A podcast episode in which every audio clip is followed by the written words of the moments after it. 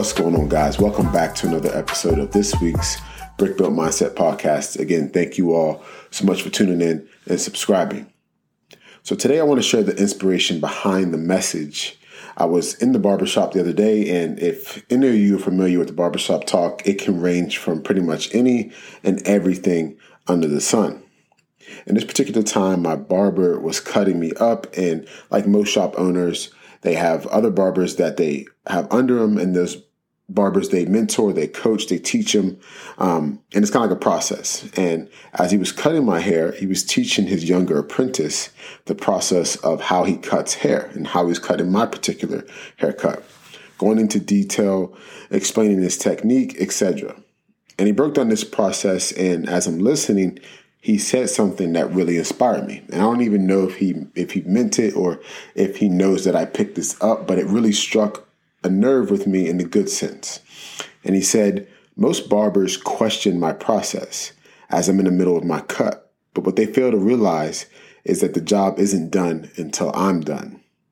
And as simple as that is, it really hit home with me and it really inspired me. Um, as he said that, I began to write today's message as simple as it was. But for me, it was so powerful because how often do other people look at your process and look at your journey and question the technique or method? And then they don't even realize that you aren't even done yet. You haven't even reached your potential. You haven't even reached your peak. You haven't even reached the summit.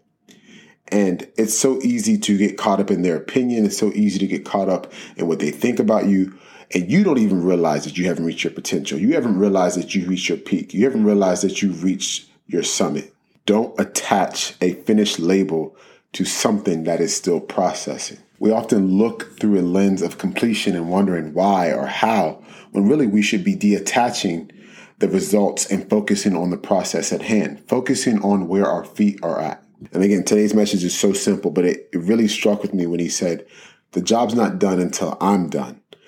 So as you're writing your story, as you're going through your process, and if you're wondering, you know, why you took this route or why you're in this position, remember that the job is not done until you're done. So it's okay to sometimes slow down. It's okay to sometimes wonder your direction. But just remember, the job isn't done until you're done. So today, I want to remind some of you that you aren't done yet and don't let people rush your process. Don't let people rush your journey because the job isn't done.